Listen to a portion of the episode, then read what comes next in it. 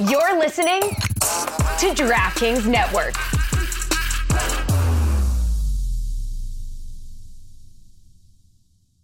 Another day is here, and you're ready for it. What to wear? Check. Breakfast, lunch, and dinner? Check. Planning for what's next and how to save for it? That's where Bank of America can help. For your financial to-dos, Bank of America has experts ready to help get you closer to your goals. Get started at one of our local financial centers or 24-7 in our mobile banking app. Find a location near you at bankofamerica.com slash talk to us. What would you like the power to do? Mobile banking requires downloading the app and is only available for select devices. Message and data rates may apply. Bank of America and a member FDIC.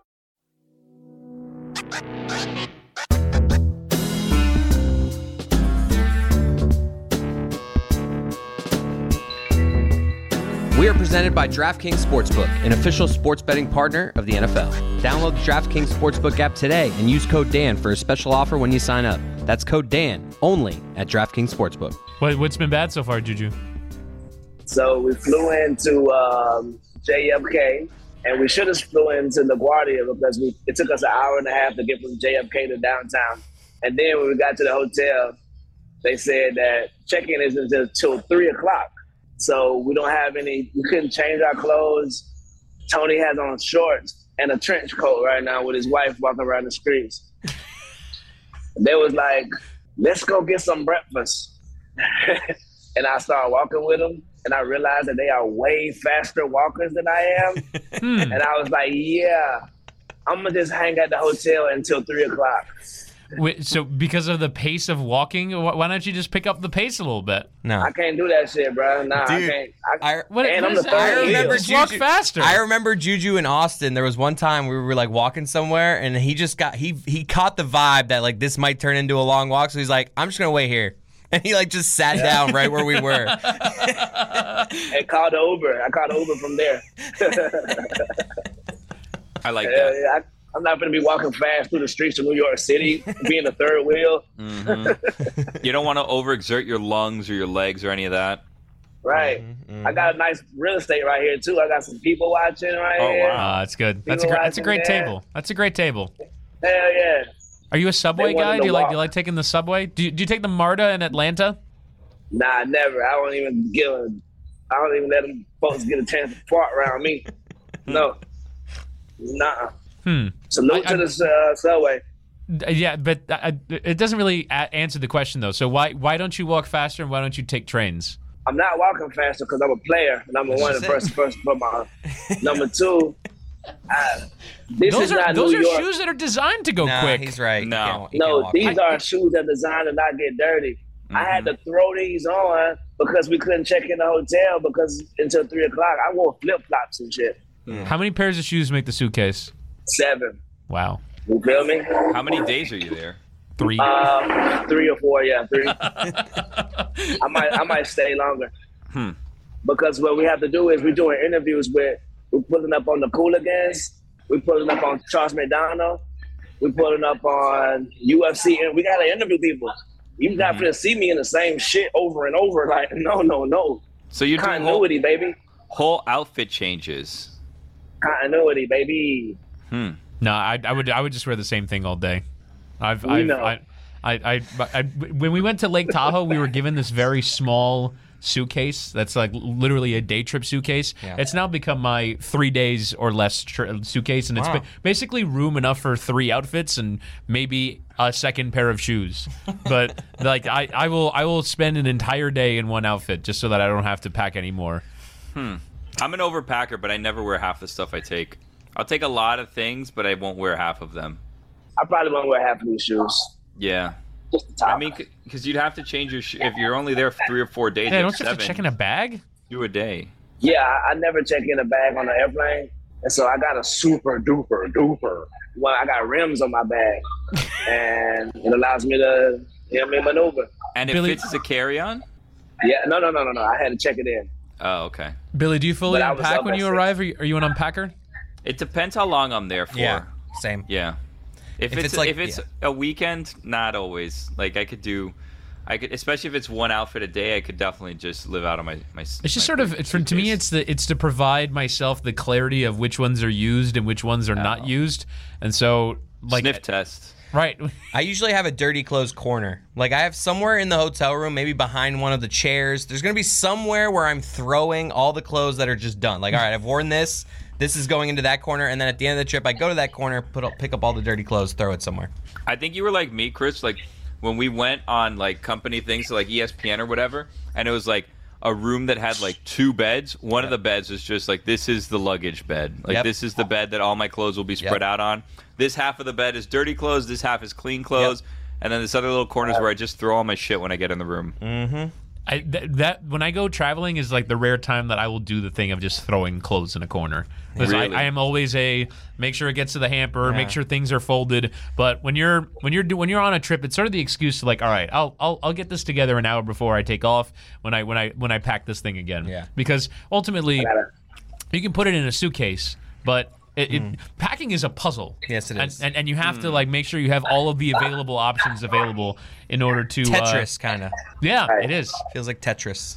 Are you guys, when you're going to check out, are you morning of packers? Like the morning that you're checking out, you're packing everything up? Or do you like the night before? So all you have to do is get up, like shower, brush your teeth, whatever, Night before. and then go. Night before. Really? Really? I'm a That's morning- shocking. Yeah, I had that you was as like pa- like packing as the I Uber is arriving. I, Yeah. I I stress like the leaving of a trip. Like I stress going like returning to the airport. So I'm always like, let me just get this done. So I'm not like I don't want this to be something I have to do on my final day in this place. So to be like when, when we went to Austin, myself and Roy left pretty early. Like we didn't even go to the bar that you guys went to. Like we went to the dinner and then we went home. And you guys all went to like a honky tonk or whatever it's called, Yeah. right?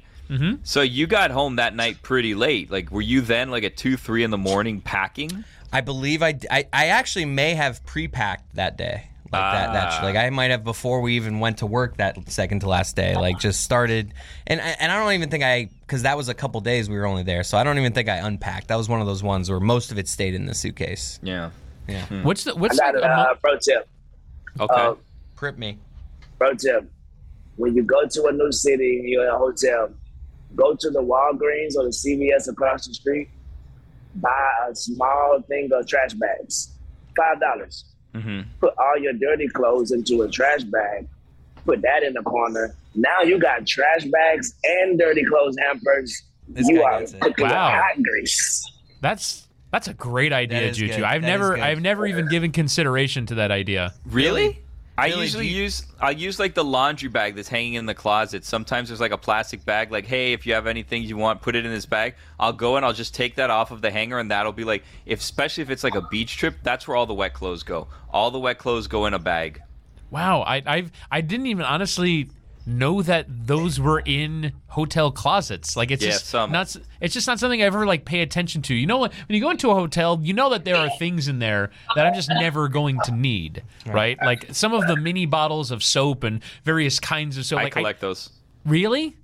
That I never use them, but like I'll I'll go through and I'm like, I know that they're not they're gonna re- just replace this for the next people. So like I might as well take them and like rainy day I'll have this if I need it. And and I you know what my wife must throw them away because I always take them, but I never see them after I've left with them. So I don't know where they end. My my, my wife must throw them away. while My I'm wife not takes the attention.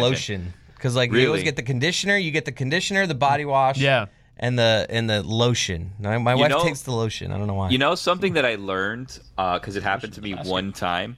If you forget like a toothbrush or toothpaste, like just basic like essentials that you need, a lot of hotels, if you go to the front desk, you just be like, "Hey, like, do you guys? I'm sorry, I left my toothpaste. Like, do you have toothpaste? Or hey, do you have a toothbrush?" And they'll give it to you. Like, they won't charge you. They'll just give you like it'll be like a super standard one or whatever. But if you forget like really essential things, a lot of hotels at the front desk will Really? just like they'll give it to you. Yeah. Wow. I uh I so I don't know. To No, but you but you have to you have to play it you have to play it dumb, Juju. Like because some of them like because before I would just always have to go to like CVS or whatever, and then I bought like a toothbrush. But then like knowing how I am, it's like, do I buy one toothbrush for like three dollars? Or do I get twelve toothbrushes for seven dollars? And it's like the deal's too good to pass up. Let me get twelve toothbrushes for seven dollars and then I have 12 toothbrushes I would never really want for anything, and then I lose those too. Is my wife throwing that away also? I spend very frivolously whenever I've forgotten things because when I went to Minnesota for the MLS All Star game, I forgot a toothbrush. And so I went to the local uh, pharmacy, and I spent twenty six dollars on an electric toothbrush that is now my travel electric toothbrush. Wow. When I could have just very easily have just spent three dollars on a on, Yeah. a on a Crest toothbrush. But for whatever reason, it was like, oh, I'm gonna I'm gonna splash on this one. Also, this actually came up on this week's um, Monday's episode of Football with Grant Wahl, and Grant Wahl told an absolutely insane story. So I said I always forget to travel with deodorant. And Grant says, I usually forget one item, Yeah. like one like category of things, or you know, you got to take your your underwear and your shirts and your toiletries and all that. And he said one time that he went to uh, Ukraine, Poland for the 2008 Euros, forgot to pack any pants, just didn't have any pants, and he said that he spent the entire month in Poland and Ukraine wearing the same pair of pants. He didn't go buy. Never bought a new pair of pants, never laundered the original pair of pants, just wore that pair of pants for a month. That's wild. I know what he did back. Three fedoras. That boy, he keep a fedora. I, that's a good question though. What are you? What am I most likely to forget? I think it might be belt. Yeah, belt I'm a for sure. I- I've I definitely. forgot- yeah. I always forget deodorant every time for whatever reason, and I always have to run to a CVS. Although now I know, based off the advice of Juju, that when I go to the CVS to get the deodorant, that I also should get a trash bag. Or Billy's advice, you could just ask the front desk. right. I Travel gave that tips. tip to I gave that tip to Jess when we were in Austin because she's like, "Oh, I forgot. I think it was toothpaste or something." I'm like, you know, they may have if you go to the front desk. They, so they don't all, right? Right. But Mm-hmm. You can ask, ask. the It- ask. yeah, they might have it, and you play dumb. You always have to play dumb and like frazzle. Like, oh my god, I forgot. Oh, oh, oh, oh, I'm gonna die if I don't brush my teeth. Where's there the years? And they're like, calm down, calm down. Like it's okay. We have toothpaste. Here you go. I'm gonna die. I have a business meeting. I have to talk to someone in an hour, and my breath's gonna smell like hell. I was gonna ask Juju what he's doing in New York so he can plug it for him, but Welcome to Uh, Mystery Crate, by the way. well, hey, welcome to Mystery Crate, Juju. What are you doing in New York? That's right. Ah, man. We, we have We sounds came to we came to New York to, to be official. We finally official like referees and whistles. We gonna be interviewing the UFC fighters, all the fighters, before and potentially after the fights. We did an interview with uh, the man, not the myth, Michael Chandler. Last week, I think it's gonna air soon. Tony's not here. He usually handles this part of it. But uh, yeah, man, we excited. We in New York. We're gonna link up with a couple of cooligans. We're gonna link up with a couple of meadow larkers. You feel me? Hopefully, we can puff the magic dragon. You feel me? But What do you yeah, man, mean? we outside. Oh, he lives by the sea. Um, Ooh. it's an actual Loch Ness, I think, situation. Don't quote me. So MMA Hangout covering the UFC pay per view this weekend. This week, though, on Mystery Crate, we have another edition of Darth Amin's Rule of Two covering Andor, which I looked up. Damn it. has I think two or three episodes remaining. Andor what? It's the second week in a row you've made that Oh. joke. Is there? Is, actually, there is there, there is a bad joke sound on the soundboard. Fire it off. Look at us. Here's Darth Amin and Anthony Mays. Friends, a lot has changed over the years, personally and across our airwaves. But one thing that hasn't the great taste of Miller Lite. So, what is the best thing about the original light beer? Miller Lite sparked this debate in 1975, and we still haven't settled it. You know, for me personally, I recently bought a few six packs of Miller Lite for my housewarming party because that's one thing that's changed for me. I moved into a new house and I brought some friends over and we enjoyed the best light beer because Miller Lite keeps it simple, undebatable quality, great taste, only 96 calories. It's the beer that strips away everything you don't need and holds on to what matters most. A light beer that tastes like beer. Less filling and only 96 calories, the original light beer since 1975. You don't have to choose what's best. Miller Lite has great taste and is less filling. Tastes like Miller time. To get Miller Lite delivered right to your door, visit MillerLite.com slash crate. Or you can find it pretty much anywhere that sells beer. Celebrate responsibly. Miller Brewing Company, Milwaukee, Wisconsin. 96 calories per 12 ounces. Fewer calories and carbs than premium regular beer.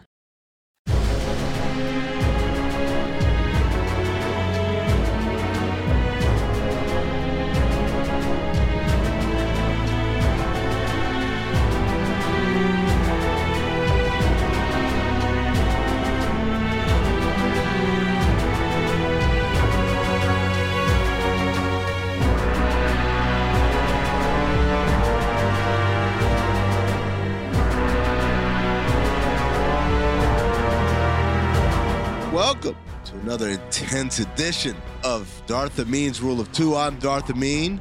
That over there is my apprentice, Darth Corn Puzzle, aka Anthony Mays. Looking for the mystery crate. Guess what? We still got a couple more episodes. Ha ha. oh, I love being evil. I love being nefarious. I love this show. There, I said it. I don't love this show because it's Star Wars. I genuinely love this show. It could have nothing to do with Star Wars, and I'd be so in.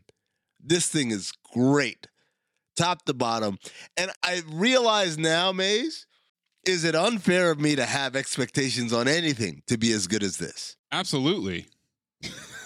Absolutely. Other than Andor season two, I don't necessarily know that they're going to learn from this because Obi Wan still did bigger numbers. Yes.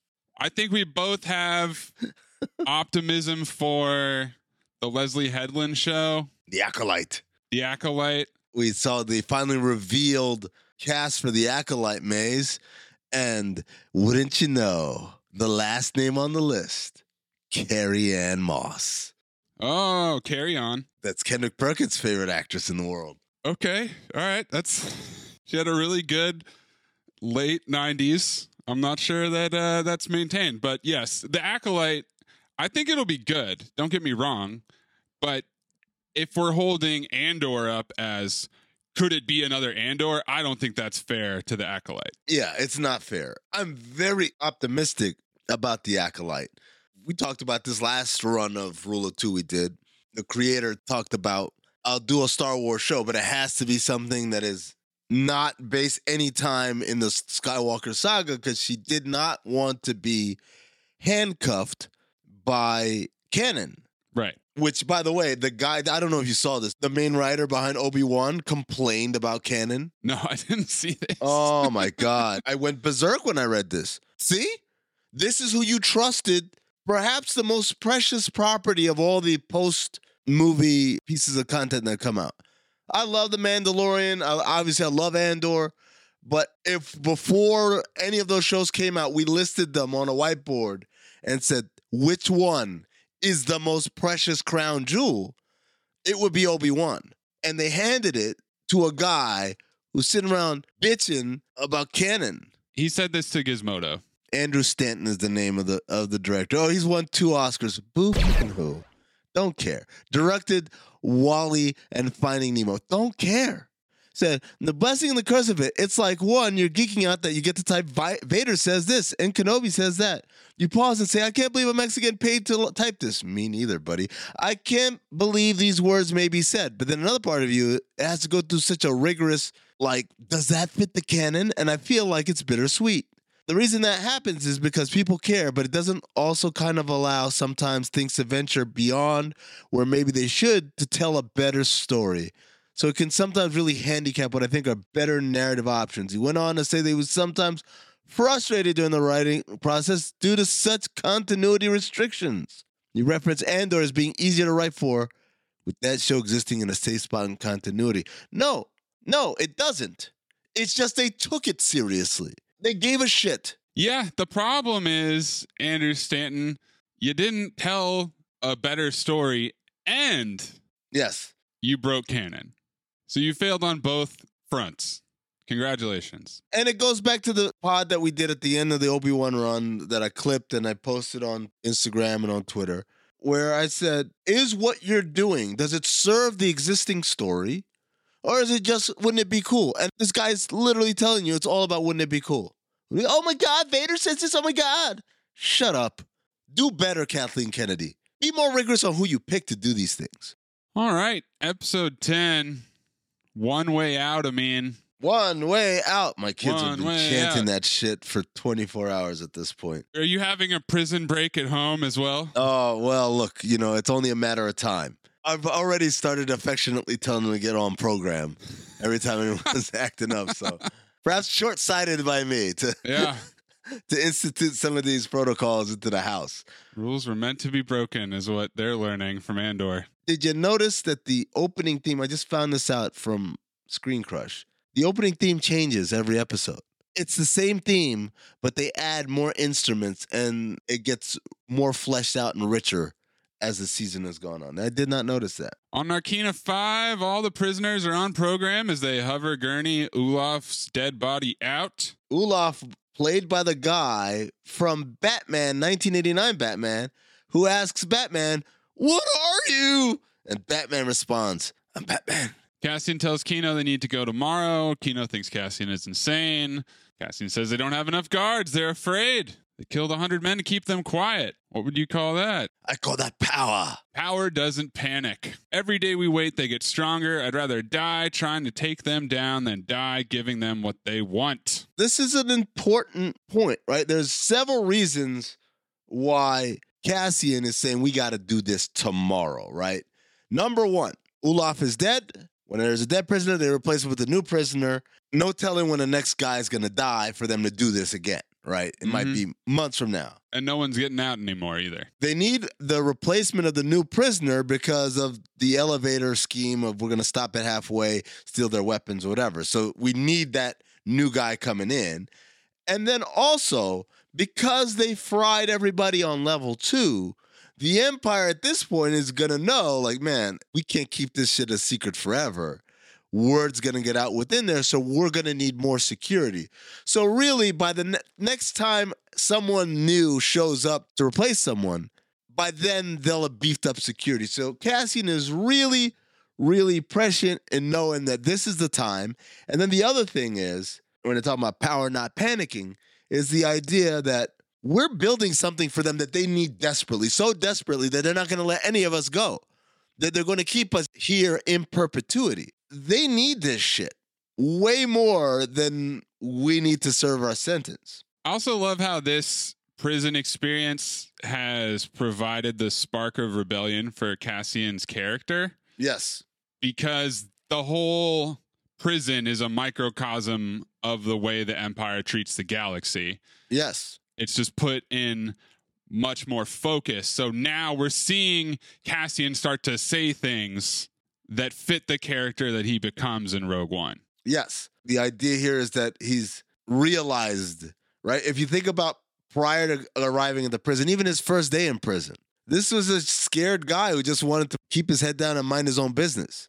And now, as we've evolved through this time in the jail on Narkina 5, he realizes we got to make the change we want to see out there. Being willing to die while taking them down is exactly what the rebellion's all about. Yes. I'd rather die trying to take them down than die giving them what they want, which, by the way, isn't that too far off from what Luthen was trying to impress upon him? Like, don't you want to give it up for something real? For a cause. They return back to their cell bays. Cassian starts telling everybody what happened, basically, and that it's a farce. They're just re- returning people. You hear the all the prisoners yell out something. Ah, that's you're making that up. Where'd you hear that? How do you know it's true? Da da da. And finally, Kino, who obviously is a leadership figure in this thing, bellows out, "No one is getting out." The rumors are true. They're not letting us go ever. My kid does a great Kino, man. One of the proud moments of fatherhood when you hear your child just walk around the house talking about, My name is Kino Loy, and the 49 men in this room answer to me. Only doing it way better than I just did it right there. Pretty scary. We get a quick check in with Dedra. They're supervising the stage ship. Kreegyr's men took the bait. Partagaz says they should hang back and wait, but Lonni Jung says they should do what they normally do. AKA Creepy Stash. Oh, creep stash. The least suspicious thing would be to take an interest. He's right, except we'll find out later. Ulterior motives. I really enjoy reflecting on his performance up to this point because we definitely picked up on the nervousness. Yeah. But we thought it was incompetence. Exactly. Great job by that actor, Robert Emms. We'll get there. One of the great ass off scenes in this show comes later. Kino, on their way out, tells uh, everyone, "Don't tell the night shift guys who are going to be on the on the way into the housing cells or whatever. They'll find out on their own." We hear from the PA, new Skybridge protocol. You're not allowed to talk. Be silent, and you're on program the entire time. Kino says there's only then and now. There's only one way out. Uh, he said it.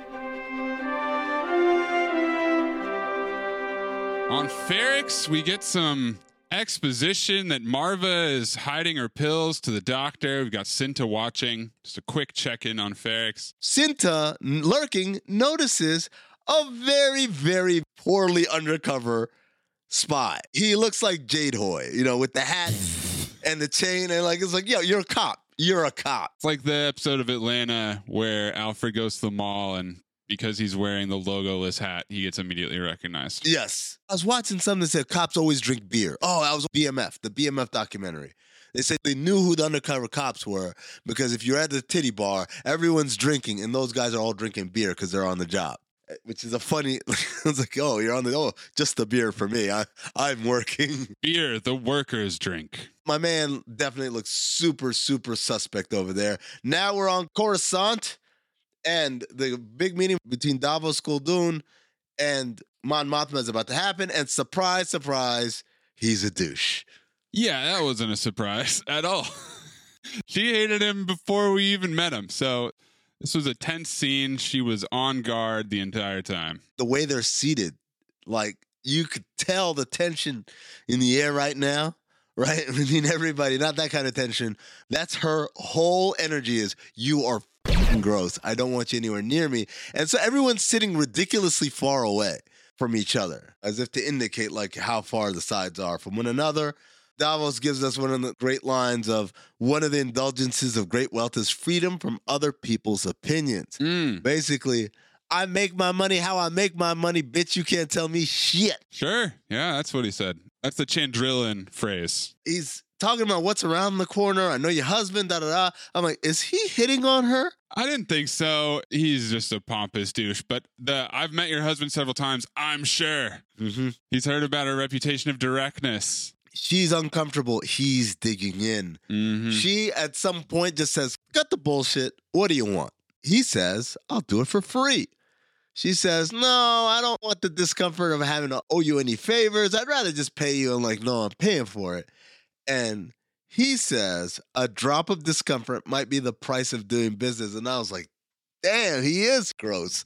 Basically, he wants her to arrange a marriage between her daughter, her brat of a daughter, and undoubtedly his scumbag son. You can't be serious. And that's when I say, oh, is that what he meant earlier when he talked about people don't understand Chandrillan ways? Yeah, They do arranged marriages, I guess. they have value, he says. And yes, she doesn't approve of the tradition Now, why doesn't she approve of the tradition, Mays? This is the fun part. because she hates her own marriage. Because she hates her husband, who's a complete douche himself. And as much as her kid is a brat, she will not subject her own child to the same shit that she had to go through, which, by the way, is a microcosm of her fight against the empire. Mhm. She will not subject her child and the children of millions to go through the same shit that they have to go through right now at this current stage in the empire. He walks out, says, Well, you know, I'll give you time to think about it. He says, There's nothing to think about. I'm, I'm not thinking about this at all. That's the first untrue thing you've said. And I thought that was a kind of baller line. It was, yeah. It was a good scene.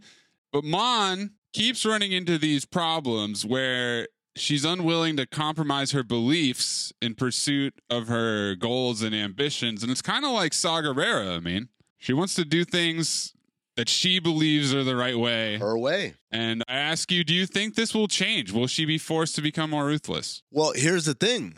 You said it's like Saw Gerrera, but it kind of feels like all the rebels that we see. Because the next scene takes us to Luthen, who is informed that he's supposed to have a face to face. And I said, with who? Oh. Ooh la la, ah. our mystery inside guy. While he's talking to Kleya, one of the artifacts in the background looks like the crown that Padme wore in Phantom Menace. Kleya wonders if it's a trap. Oh, if it's a trap, we've already lost. Already lost. Mm, don't tell that to Admiral Ackbar. I mean, It's a trap. To answer your question, I think everyone's got to move off of whatever their position is to get to where they want to be. well, we know Saw doesn't. Yeah. Well, we know what happens to him. And you said Luthen's like this. I don't necessarily agree. I kind of think that Luthen adapts to whatever the situation is. Sure, but some of those situations. Oh, yeah, I guess you'd say he's not stuck in. He'll do whatever it takes. He's not stuck to anything. The only thing he's stuck to is the goal. Right. So there's nothing that'll get in the way of that. We're back in the prison, and things are happening. Taga is starting to get nervous. Cassian tells him to nut up. Cassian walks across the floor. Guy slips a pipe to him. He puts his pipe up his sleeve. He goes into the bathroom. And now we figure out what he's been doing that whole time every time he goes to the toilet. He's not trying to like dig a hole like Andy Dufresne in Shawshank. No, he's trying to crack the pipe. Oh, crack pipe? Easy. The guards are being corrupt assholes. Everyone understands what's going on. They're bringing in the new prisoner, and the guards are assholes. And at this point, the water breaks. Cassian rushes back into the room on program, and he is dripping wet. And I'm like, this is suspicious as hell. He's also under the walkway, so they don't even look down there. I mean, these guys are not top of their class, but the lift starts coming down. Kino starts giving instructions to everybody using the usual terminology of the prison. Everybody on program, meaning don't do shit just yet. Mm-hmm. This is one of the most tense scenes when we're just standing there and everyone's looking at each other, and I'm like, oh shit, man. Is the water coming in gonna fuck this shit up? What's about to happen here? Cassian jams the lift. He and the other guy are starting to climb up. They're throwing stuff at the guards. The flooding is spread by the time they spark the floor. Kino gets everybody on the tables, but the floor hits the water and ends up frying the power for the entire room. There's a moment where Kino's looking down, realizing he's not dead, and then he yells attack. Cassian trips the one guard, takes his gun, shoots the other guard, so he's really doing the heavy lifting. They start climbing out. They kill the guy at the console. Climb! Climb is a theme of Tony Gilroy, Star Wars. There's a lot of guns at this one checkpoint, I thought. Yeah. Well, there are a lot of guns at every checkpoint. That's a weird decision. You think that they might just give everybody one gun, but no, there's just a bunch of guns sitting there. You might need another gun. Then they're spreading out, going through the prison, taking out guards. Guy runs into another workroom. One way out. Come on, fight. I enjoy when he says, We're leaving. Join us. yeah, let's go. The imps in the control room still haven't figured it out. I like this reveal when we cut from the creepy PA voice to a guy with a really unintimidating voice. Film noir. The man behind the voice is Nathan Fielder. He's not Nathan Fielder, but he, for some reason, I don't know. He just reminded me of Nathan Fielder. It's definitely Wizard of Oz style. Yeah. They're going to try to contain the issue with the firewall, but Kino and Cassian are already there. Kino yells, turn it off. And the guy says, that could mean so many things. Oh, I laughed so hard, man. They want to cut the power. It's hydro. It could take months to get back up and running. They shut it down. The dam valves shut. Power flickers back up online. And then Cassian makes those two guys go on program, which I liked. How you like me now? Yeah. Flipped it on them. It's clear, despite telling people to go on program and putting people on program and seeing people on program all the time, there's a little bit of like, wait, how does this shit work again? It reminded me of the time I, I did the intro for Cinephobe. Yep. And I said, if you have a submission, submit it. Cassian is encouraging Kino to be the leader here and speak to the prisoners. It has to be you. You do this every day. Tell them what to do. I think it's interesting that Cassian doesn't speak himself. He knows that Kino is the mouthpiece. Kino just gives a lot of exposition. They're in control of the facility, and Cassian urges him to stop just stating facts. Is that the best you got? How long we hang on, how far we get, how many of us make it out, all of that is now up to us. The floors are cold. Wherever you are right now, get up, stop the work, get out of your cells, take charge, and start climbing. Once again, the thematic use of climb. They don't have enough guards and they know it. And he looks at Cassian and repeats what Cassian told them at the beginning of the episode. If we wait until they figure that out, it'll be too late. We will never have a better chance than this, and I would rather die trying to take them down than giving them what they want. There is one way out. Right now, the building is ours. You need to run, climb, kill. You need to help each other. Keep moving until we put this place behind us. And we get a nice shot of the guards hiding. Yep, cowering in fear. Everybody's chanting one way out. Then they get to the landing bay and start jumping off into the water. Cassian looks back at Kino, who is terrified because he can't swim. And I won't lie to you, Mays, I got emotional in that moment. It's a really, really brutal moment. And Kino, Andy Serkis, gives it all to you just with the look on his face. Cassian gets knocked off before he can even process help or even figure out what's going on. Then we get that shot of the prisoner swimming away from the prison in the water. 16 minute scene. It's probably the longest continuous scene in this show that we've had. I sat back and I was like, wow, you know, I'm emotionally moved. And I'm thinking to myself, what a great scene. And then we get this scene that comes right after it. And this is the part where they're literally just high stepping to the end zone. Far and away better than any other show, anything that Star Wars has made in the last six years. Lonni's skulking around, a dark underbelly of Coruscant. He's not wearing his normal outfit. He gets in an elevator. He finds a hidden earpiece. Luthen says, If this is a trap, press the buttons for 215. Haha, very funny. And then in an incredible, friendly sounding, overt threat, he says, Congratulations on the birth of your daughter. Luthen is a bad mother. He's a menace. Lonni says it's not fair that Luthen's watching him. You ever think about how it feels from my side? And he says, I think about you constantly, which is the opposite of the famous Don Draper meme. I mean, I don't think about you at all, which of course also took place in an elevator. But this is really ironic of Lonni to say because his day job is to spy on people, and his secret job is to spy on people. so he feels spied upon. You know when they say teams that press don't like to get pressed? Yeah. That's the exact same thing going on here for Lonni. Lonni starts spilling the beans about all types of shit.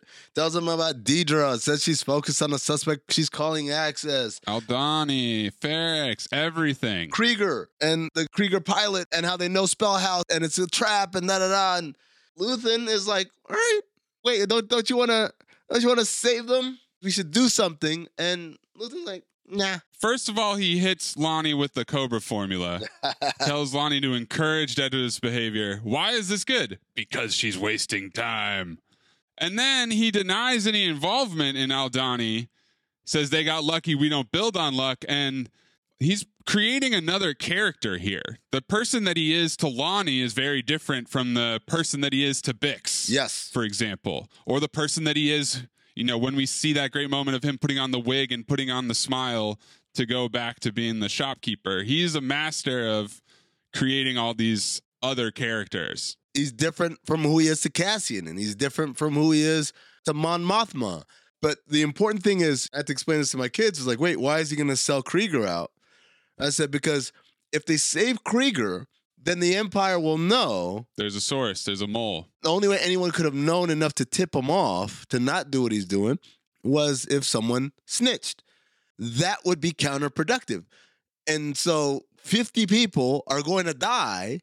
And Luthen is okay with that because it's a small sacrifice to save millions. In the big picture, and also just having Lonni tapped in is more important. Well, then Lonni tells us that he wants out. There's the moment where the elevator door opens and Luthen is looking so badass. Yeah. His cape is blowing in the wind. Yeah. He looks evil. Yeah, I mean, I was like, he about to kill this motherfucker right now. Mm-hmm. Tell me why you're really here today, Lonni. And Lonni reveals it's too much stress. He didn't think it was going to be like this. He's a father now. I want to live a quiet life. And Luthen's like, yeah, that ain't going to happen. What was your plan? Gather a big basket of goodies for me as a farewell gift? Even as you say the words, you know it's impossible. Can't let you go. Can't spare you. Been grooming you for too long.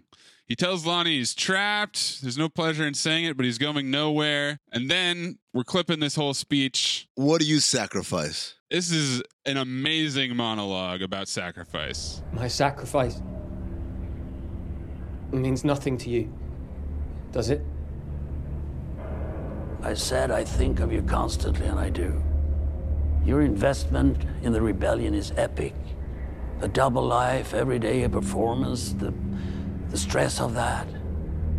We need heroes, Lonni, and here you are. And what do you sacrifice?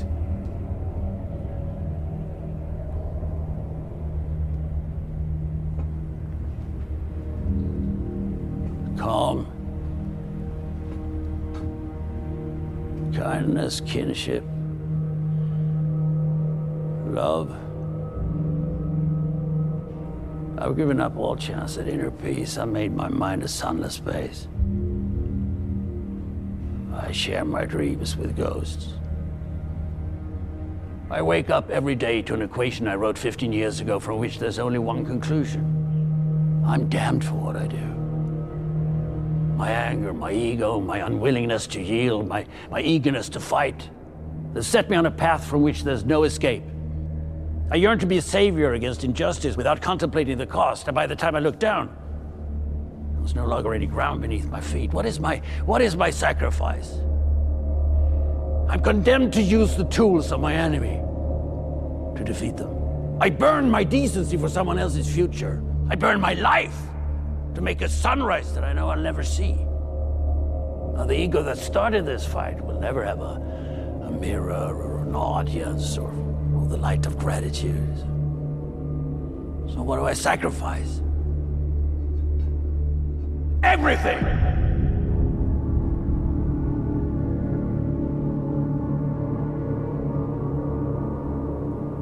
Just stay with me, Lonni. I need all the heroes I can get. So there's a couple things that stood out besides just the obvious meaning of it to Luthen.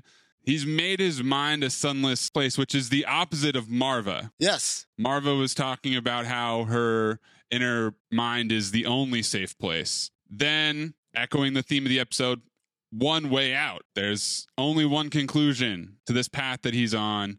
There's no escape other than finishing it.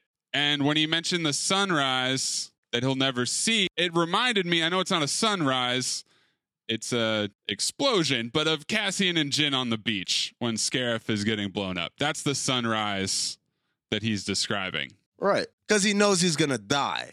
The chances of him seeing this thing true to the end are extremely slim. It, it kind of puts it all into perspective, including what he just did with Kreegyr, which is what do I sacrifice? Everything. Everything. Everything. I don't have a life. And this is what I mean about Mon. Yeah. Mon is not willing to sacrifice everything. And Saw Gerrera isn't willing to sacrifice his strong willed single mindedness. Right. It was a breathtaking speech. Ass off. Stellan Skarsgård is incredible. Bravo. And again, for this to come on the heels of what I thought surely could not be topped makes it even more impressive of a scene. And by the way, the actor who plays Lonni kills it too, man. This mousy little dude. Scared for his life. By the way, do you know that before George Lucas sold Lucasfilm, the last thing he was developing was an Underworld of Coruscant show. It's going to be all about all the shit that happens on these levels here, with the corruption and everything below the surface of Coruscant. Yeah, there's so much. That was the other thing. Is he's in this elevator for a long time. There's hundreds of floors. What is this? we do need a show to flesh that out because it's so endless. This is where the shit goes down in Coruscant. This is where the crime bosses and and all that stuff happens. The stuff that the Empire just doesn't care about. Let it be beneath the surface. And as Luthen is talking about needing all the heroes he can get, we see Cassian and Melshi running barefoot on the sand. Well, only two left, I mean. They could have ended it here. That's the cool thing. We're gonna get two bonus episodes because they could have ended it here. In fact, Jason Madison hit me. I was like, "Wow, what a season finale!" Uh-uh-uh. I went, "Oh, we got two more episodes." Uh-uh-uh. You know, a lot of times seasons either drag. You're like, "All right, just get to the end." Looking at you, Atlanta, or they do the opposite, rush and cram. Like, oh man, so many things that are resolved too quickly. They've actually done it so that as of 10 episodes, I'm done, man. I'm good. This is perfect. Whatever you give me now is just gravy for season two. Again, well done, well done, well done. So Mays, you have you have an announcement you want to make about this show. It's an appraisal that you shared with me before we started recording. Yeah, this is gotta be in consideration for show of the year.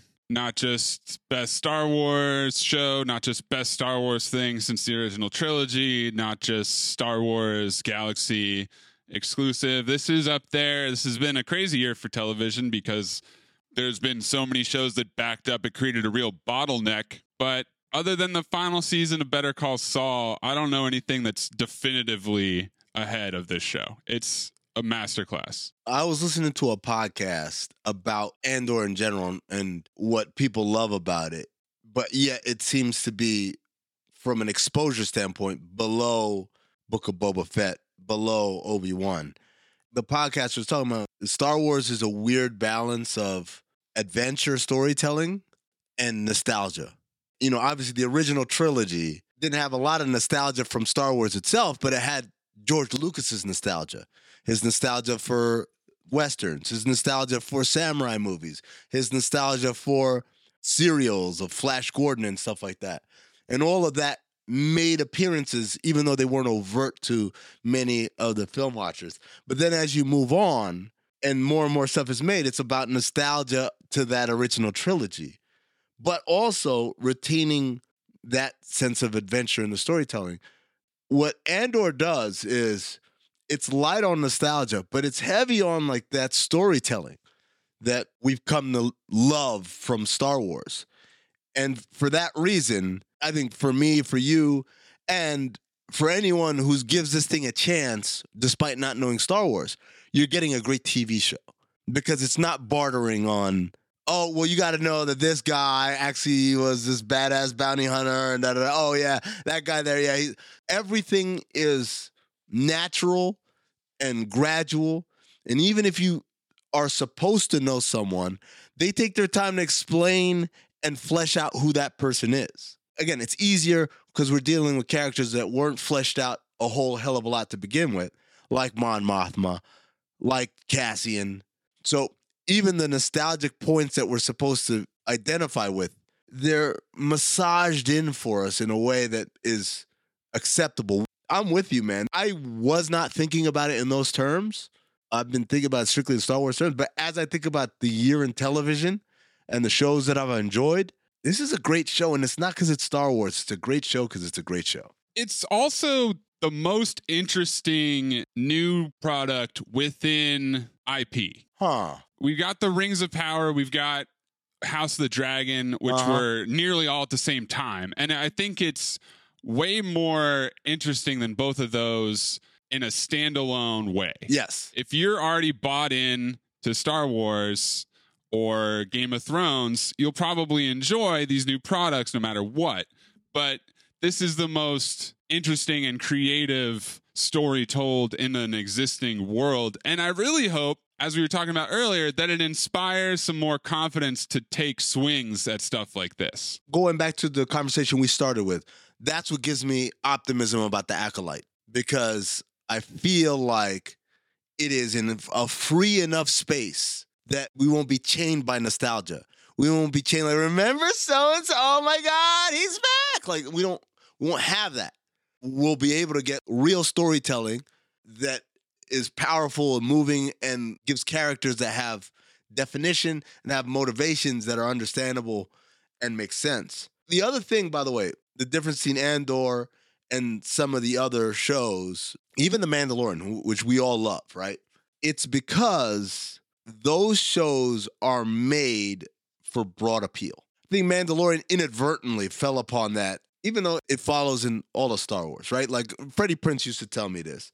You're just mad because when you fell in love with Star Wars, you were a kid. And that's the shit you loved. And now you're grown up. You're like, what is this kid shit when the new stuff comes out? But like the stuff that you fell in love with as a kid, you don't question it. So for instance, Ewoks. I'm like, yeah, Ewoks, awesome. This little planet of critters. Except for adults, they were like, what is this stupid kid shit? These little teddy bears running around. But when the prequels come out, I'm like, what is this Jar Jar Binks, the Gungans, and all, all this stuff seemed dumb. But for I'm sure someone like you, Mays, is like, oh shit, this is amazing. Oh, huge Jar Jar Binks stan over here. Absolutely. Not enough Jar Jar in the prequel. So the Mandalorian was like this weird thing where it's like, yeah, it's Favreau and Filoni, and Favreau's a big Star Wars fan, and he loves Mandalore and and that whole culture and stuff, and wants to dig deep into that storytelling, whatever. But also, here's this baby Yoda because the kids will love it. Which I don't think he meant it to be that way, but obviously, when the show took off the way it did, with non-Star Wars fans, the light bulb goes off. So yeah, we're gonna have colorful assholes in Book of Boba Fett, and yeah, we're gonna have little Leia plodding along as grown men can't catch her, because now they're building on a formula. They're not doing what I believe to be genuine storytelling. You said it all, Amin, and there's only one way out of this podcast. What? To use the tools of my enemy? I'm condemned to use them.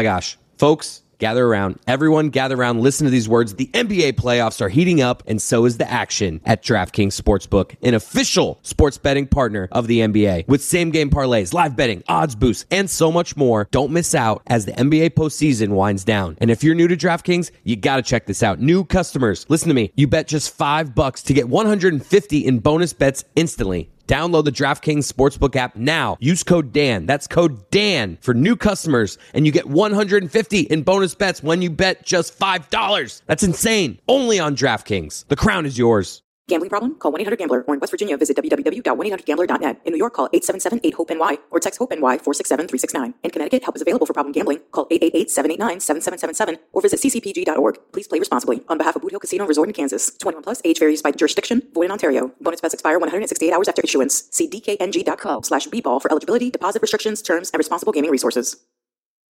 This episode is brought to you by Shopify. Whether you're selling a little or a lot, Shopify helps you do your thing, however you cha-ching. From the launch your online shop stage, all the way to the we just hit a million orders stage. No matter what stage you're in, Shopify's there to help you grow. Sign up for a $1 per month trial period at shopify.com slash special offer, all lowercase. That's shopify.com slash special offer. I'm not doing that annoying voices thing this week. Like, uh, blah. Not doing that. So you got to So, come so, out of the interview. so interview. you just having done it. You got to come out of the interview a different way. I'm not doing it. He's not doing it. So, the, but then Two should weeks I from not now, do we it are then? gonna- Because We're gonna throw a celebration when Andor is over. like when the witch died in uh, Wizard of Oz, all of us from the shipping container, we're gonna throw a celebration. Salute to Anthony, Anthony Mays and Dr. Mino. I love y'all. that'll do it for that episode of Mr. Crate. Be sure to check out all the podcasts, podcasting, Le Batard and Friends Podcast Network. That is such a funny celebration that Juju just painted for when that ends. it's a Greg Cote esque description right there. Billy Gil, what are, what's on your podcast this week? Stupidity, Ah. God bless football. So we have John O'Hurley talking about the dog show and uh, pet CBD that he has that his face is on, and other things. Like he also has this picture of it. artificial intelligence company. Yeah. You printed out the prep sheet for that, and I just started dying laughing when I saw the picture of John O'Hurley's dog CBDMD or whatever. I had to include the uh, I had to include the picture. It was too good. And then we talked to Marcus Freeman on God Bless Football. He came back, even though there may or may not be a curse. And Antonio Carver comes on, and I'll just tell you what he's doing. He challenges Jake Paul to a boxing match. So check that out if you want on God Bless Football. Wow. So uh, so big big test for the God bless football curse, both for Marcus Freeman and Dabes, because uh, the New York Giants have not played Oh, since yeah. uh, Brian Daboll appeared on God bless football. So big But they weekend haven't for the lost Giants. either. So Yeah. Well, and and the, the the Giants are home with the Texans. So if they if they lose to the Texans, then we might have a problem with the God bless football curse. Uh, Hmm. Chris Cote, what's on Cinephile this week? Just a bunch of good shit. there you go. I, I saw him Nice. pull up the episode on his Apple Podcast app. so I always can panic try and, and reference what he did on Cinephile this week. And I guess I didn't give him enough time. I mean, no, you did. There's a bunch of good stuff, man. Just check it out. Juju? Mina Anything Kimes to was plug? on with Greg Cote, right? Huh? Mina Kimes was on with Greg Cote. Mina Kimes was on with Greg Cote this week. Jimmy Johnson. Last last week was Mina. This week's Jimmy Johnson. A lot of good stuff on the Greg Cote show. Juju, anything to plug?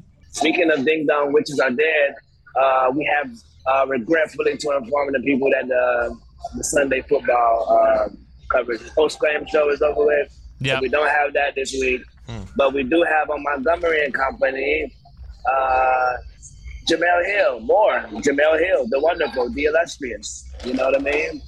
And so she got a new book coming out. Let's go buy a copy. And I All got some music that came out, but if you're not a gangster, yes, you don't have to listen to it. Oh, that's This right. New for- Juju Gotti music. Check it out on Spotify, Apple Music, Tidal, wherever you get music. but not with your children. There's explicit words, and Mm. I'm sorry. If you can hear me, I'm sorry. Thank you, Juju. Be sure to check out uh, Golic and Smetty with Jessica Smetana. We got DNF this weekend, the Brazilian Grand Prix this weekend. J- Spencer Hall, Jessica Smetana will be covering it. Uh, Roy Montgomery and Company is uh, the plug was covered there. Also check out because Miami on the Dan Le Batard show. MMA Hangout in New York all weekend. Follow that at, at Le Batard show and on the Le Batard and Friends YouTube channel. Yes, Billy. How do you say Brazilian Grand Prix in uh, in Portuguese? Hmm. I, I mean, I I actually don't know how to say anything in uh in in Portuguese, but I just do a comedy accent. So B- Brazilian Grand Prix. Yeah, that's, that's about it. It's really it's We're a getting ch- there. There's a lot of cheers sounds. Portugal. That's all I. Okay. I'm surprised. I'm surprised you went you you went to me with that. well, I mean, you're a linguist, so I Yeah. thought that. Uh, Yeah. you'd be more than that. I mean, I was Grand Prix is a, is a French thing, so I, I mean, I don't know. I don't know if that's what they call them over there. Well, they, GP. they oh, have a word for Look, it. Stu Brazilian GP. Get him, get him. Call, Yeah, go- him over. yeah, Stu go- Gatz. on- Hey, Stugotz. Stu. honestly, honestly, Ju- Juju doing man like everyone in New York City is doing a man on the street show. I would actually love to see Juju do a man on the street show. Can you guys do that Oh, while you're yeah. there? Most definitely. So it is written. Sadly be done. Wait, No, we- Roy Roy is not with us to do the uh, to do the ending of the show. Billy, in promoting things, Chris, you're going to, to Canada. oh, that's Yeah. right. what? I am going to Canada. That content's coming out next week. Roy and I are going to be at the NHL Hall of Fame ceremony. Roberto Roberto, Luongo? Roberto Luongo is getting inducted. We got a bunch of fun stuff. We're talking to the guy who keeps the cup. Buff. I don't know what we're doing there, man, but I am going to have a lot of fun in Toronto. I'll tell you that much. Good content coming next week. Hell yeah. How'd I do? Good. Okay, go back. Anyone? Uh, anyone? Oh, Juju did it. Damn it. Okay, goodbye.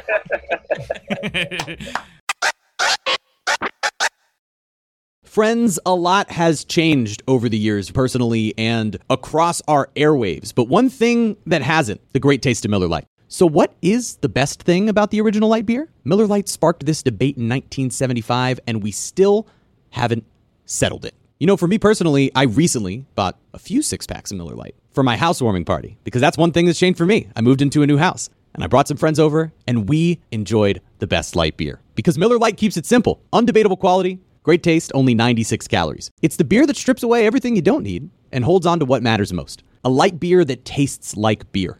Less filling and only 96 calories, the original light beer since 1975. You don't have to choose what's best. Miller Lite has great taste and is less filling. Tastes like Miller time. To get Miller Lite delivered right to your door, visit MillerLite.com slash crate. Or you can find it pretty much anywhere that sells beer. Celebrate responsibly. Miller Brewing Company, Milwaukee, Wisconsin. 96 calories per 12 ounces. Fewer calories and carbs than premium regular beer.